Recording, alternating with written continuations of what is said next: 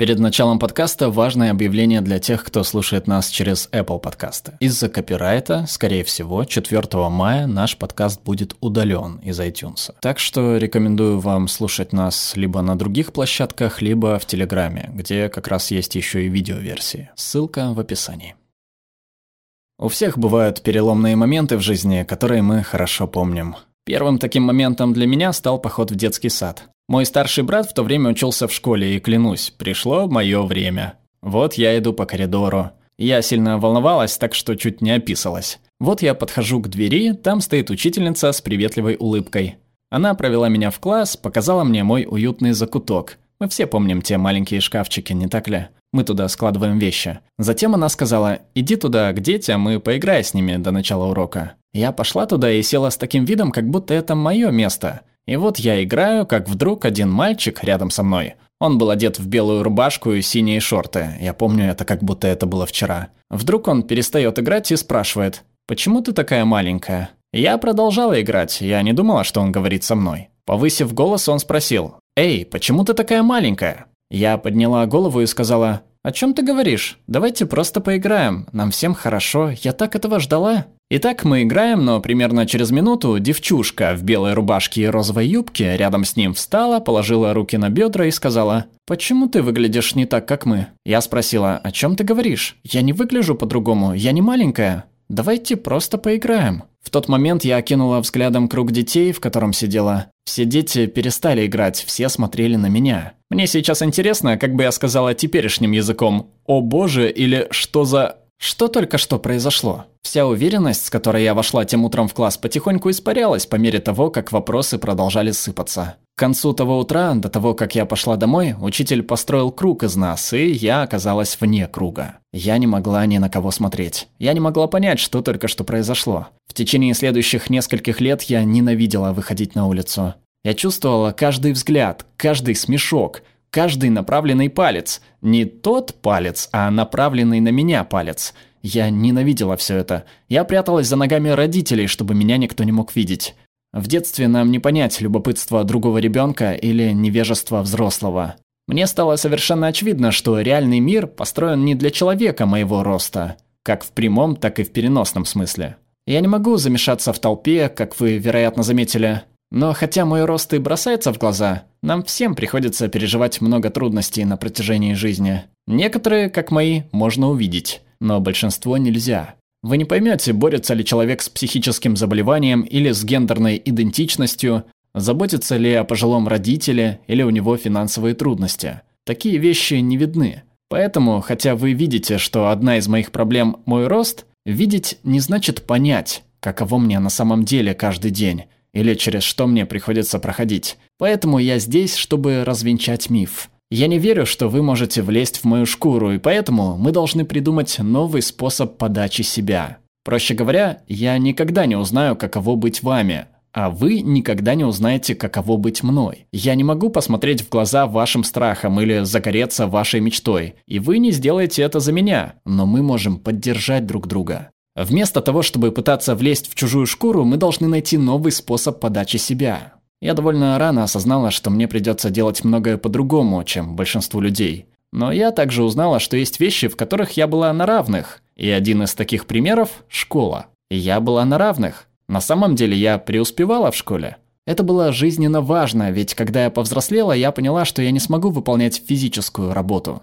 Мне было нужно образование. Поэтому я пошла и получила высшее образование. Но я хотела быть на шаг впереди всех в плане работы, поэтому мне было нужно получить ученую степень. Я пошла дальше и получила ее. Теперь я была готова к своему собеседованию. Помните свое первое собеседование? Что я надену, какие будут вопросы? Не забудьте про крепкое рукопожатие. Я тоже через это прошла. За 24 часа до моего собеседования моя подруга, с которой я дружу всю жизнь, позвонила и сказала, «Мишель, в здании, куда ты идешь, есть ступеньки». Она знала, что я не могу подниматься по ступенькам. Внезапно мой фокус переместился. В моем положении меня волновал вопрос, каким образом туда добраться. Я поехала раньше, нашла погрузочный док, залезла и вышло отличное собеседование. Они понятия не имели, через что мне пришлось пройти тогда, ну и отлично. Вы, наверное, думаете, что моей самой большой проблемой в тот день было собеседование или как попасть в здание. На самом же деле моя самая большая проблема в тот день была, как заехать в погрузочный док и не вывалиться. В некоторых ситуациях я крайне уязвима. Аэропорты, коридоры, автостоянки, погрузочные доки.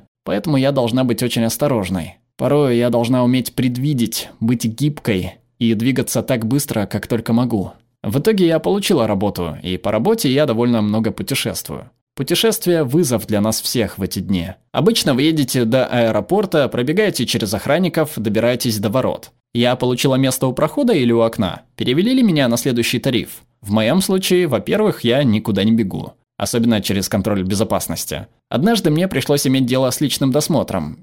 Я не буду комментировать это. После этого я пробиваюсь к воротам, используя, как говорят мои родители, врожденный дар красноречия. Обычно я заговариваю с сотрудником, затем говорю, кстати, мой скутер много весит, в нем у меня щелочная батарея, я могу сама докатить ее до двери самолета. Кроме того, накануне поездки я звоню в другой город, куда я лечу, чтобы узнать, где можно арендовать скутер на случай, если мой сломается по дороге. Так что из моей шкуры все выглядит немного иначе. Когда я сажусь в самолет, я использую свой дар, чтобы попросить стюардессу помочь мне с сумкой. Я стараюсь не есть и не пить в самолете. Не хочу, чтобы пришлось вставать и ходить по самолету, но у природы свои порядки. Недавно природа позвала меня, и мне пришлось отозваться. Я подошла к передней части самолета и тихо попросила стюардессу. «Не посмотрите ли вы за дверью? Я не достаю до замка». Вот я там занимаюсь своим делом, и дверь распахивается. Там стоит мужчина с ужасом на лице.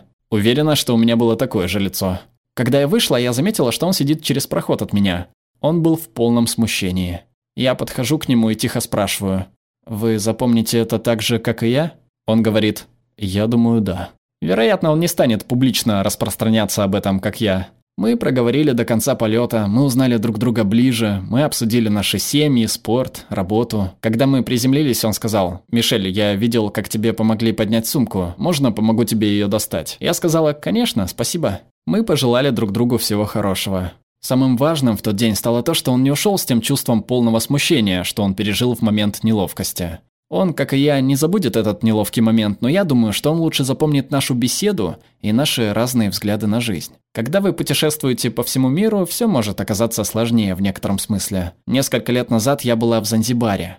Я прикатилась туда и стала размышлять. Низкорослая, белокожая блондинка в кресле. Такое не каждый день увидишь. Вот я поднимаюсь и начинаю болтать с сотрудником. Очень дружелюбно. И я расспрашиваю об их культуре и так далее. И тут я замечаю, что трапа нет. Я была вынуждена сказать, вам не только нужно поднять мое кресло, но и помочь мне подняться по лестнице. Таким образом, мы провели вместе приблизительно час, ожидая рейса. И это был самый великолепный час. Наши взгляды на жизнь в тот день изменились для нас обоих. Как только я села в самолет, он похлопал меня по спине и пожелал удачи. И я его горячо поблагодарила. Я думаю, он лучше запомнит этот момент, чем тот, когда я впервые появилась и чувствовала смущение. Как вы заметили, я получаю много помощи. Меня бы сегодня не было здесь, если бы не моя семья, мои друзья, мои коллеги и многие незнакомцы, которые помогают мне каждый день. Очень важно, чтобы у всех нас была система поддержки.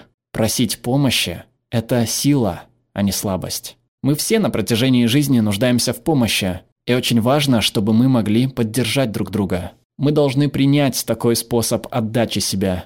Мы все сами несем ответственность за наш успех, но подумайте о том, какую роль надо сыграть в успехах других людей, так же, как другие люди делают это для меня каждый день. Чрезвычайно важно, чтобы мы помогали друг другу, потому что общество создает все больше и больше барьеров, обусловленных предубеждениями и идеологиями.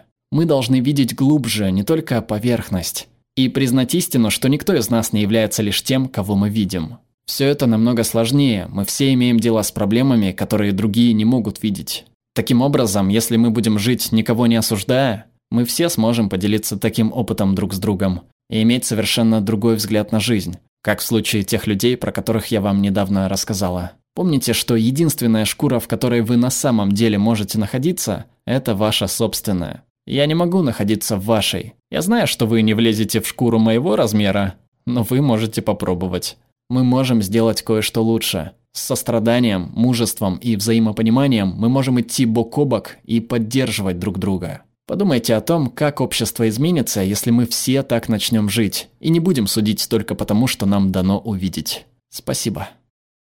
Спасибо за поддержку нашим подписчикам на Патреоне и Бусте. Если вам нравится то, что мы делаем, то присоединяйтесь. Ссылки в описании. Перевела Оля Рассказова, отредактировал Мия Юнг, озвучил Глеб Рандолайнин.